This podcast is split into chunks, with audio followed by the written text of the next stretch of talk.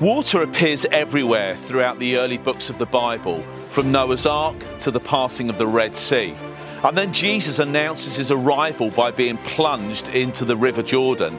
Then he walks on a lake and switches gallons of the wet stuff into vintage wine at a wedding.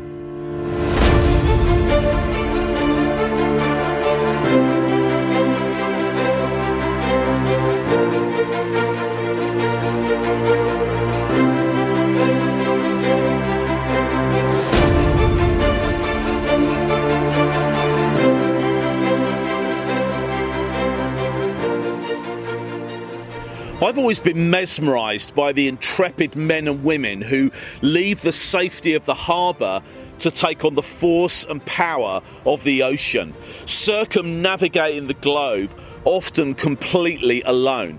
Those remarkable yachtsmen and women faced vast and varied challenges, and it's almost a picture of our voyage through this life the uncharted waters of an unexpected diagnosis, a financial challenge, or a relational breakdown can throw us onto the rocks of fear and dread.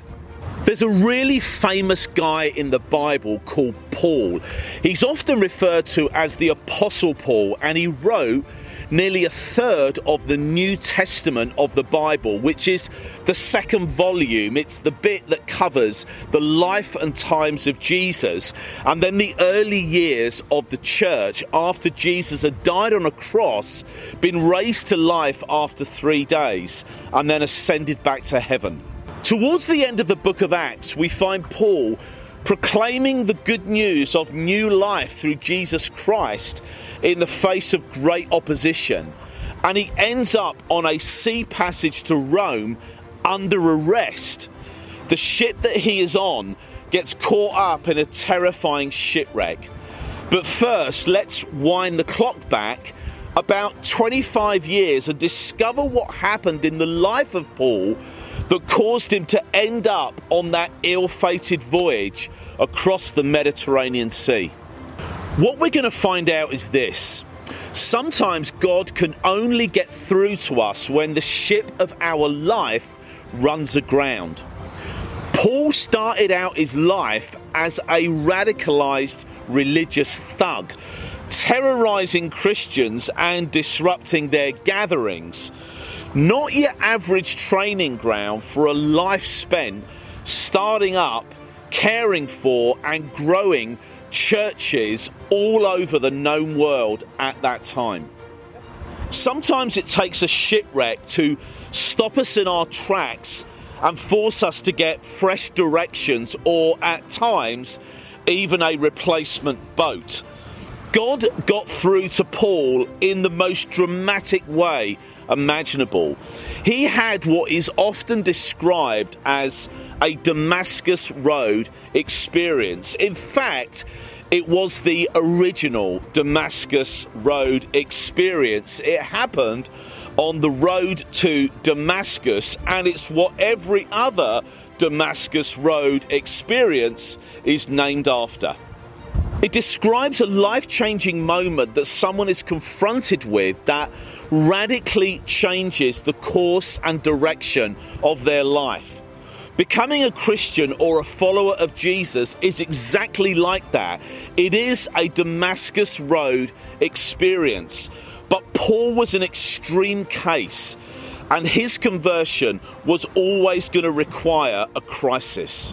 The Bible tells us that he was literally blinded for a short time in order that his eyes could be opened to what he was really up to and the kind of man that he had become. Paul would later go on to say that he considered everything before as rubbish.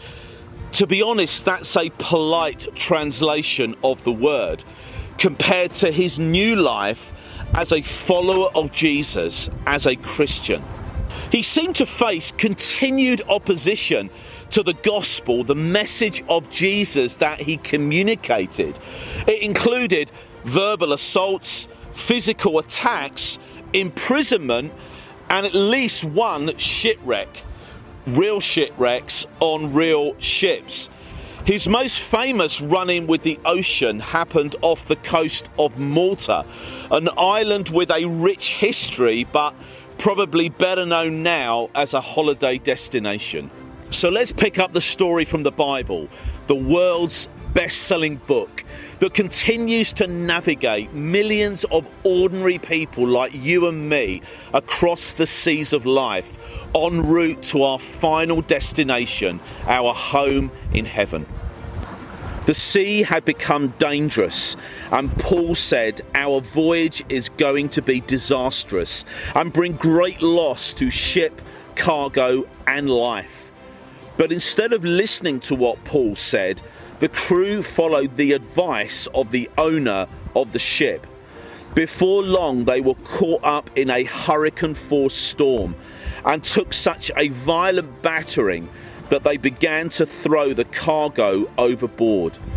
The storm continued to rage for many days, and they gave up all hope of being saved.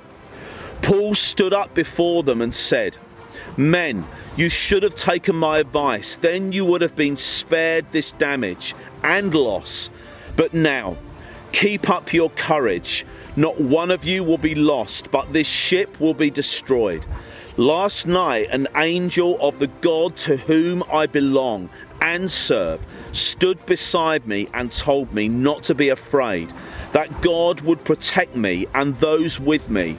I have faith in Him that it will happen exactly that way. In dire situations like that, our natural instinct is to get off the sinking ship but Paul trusted in what God had said to him. He knew that ditching the cargo was not going to be enough. Even the lifeboats were not going to save them. The shipwreck had to be endured, but God was faithful to his word. Not a single life was lost. All 276 people on board survived. Sure enough, the ship was smashed to pieces by the waves and the storm. But the passengers and crew all went ashore on the island of Malta. To be honest, it was a reckless sea journey and it should never have been attempted. The promise of God is that He will never leave us, nor will He abandon us. But often, what that means is that He needs to rescue us or even salvage us from the wreckage of the bad life choices that we all make. Paul and the others did eventually set sail for Rome, the planned destination before the shipwreck, but it did take a replacement ship. Becoming a Christian is about recognizing that the ship that got us to where we are in our lives is not the ship that is going to get us to the end destination we have to be prepared to turn away from our old life completely. We need another ship. We've got to start over.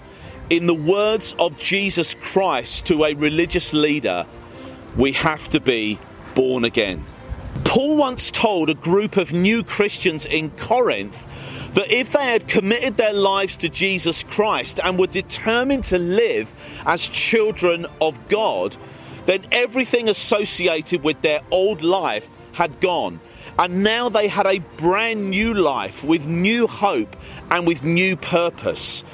Paul was speaking from personal experience. That was not something that he had read in a book.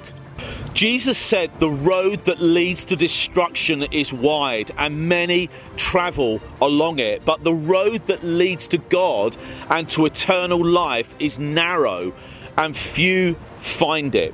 Whatever the condition of your life is today, whatever your particular crisis is, let me tell you this Jesus is the great rescuer of shipwrecked lives, and He will come and salvage you today if you are prepared to hand over the control of your life to Him and be born again. Maybe you've sensed the presence or even heard the voice of the master shipbuilder today. Tune into God's frequency as best as you can, and He will do the rest. He loves you, He has a plan for your life.